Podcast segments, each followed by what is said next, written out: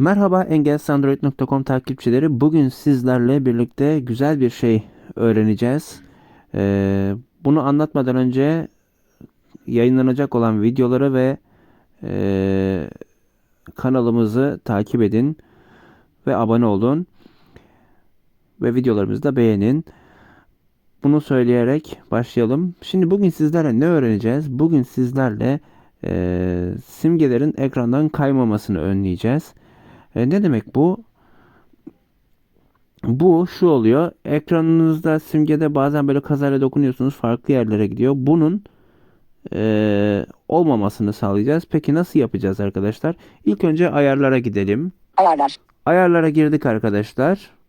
Ayarlar. Ayarlara girdikten sonra buradan ana ekranı bulacağız. Ana ekran.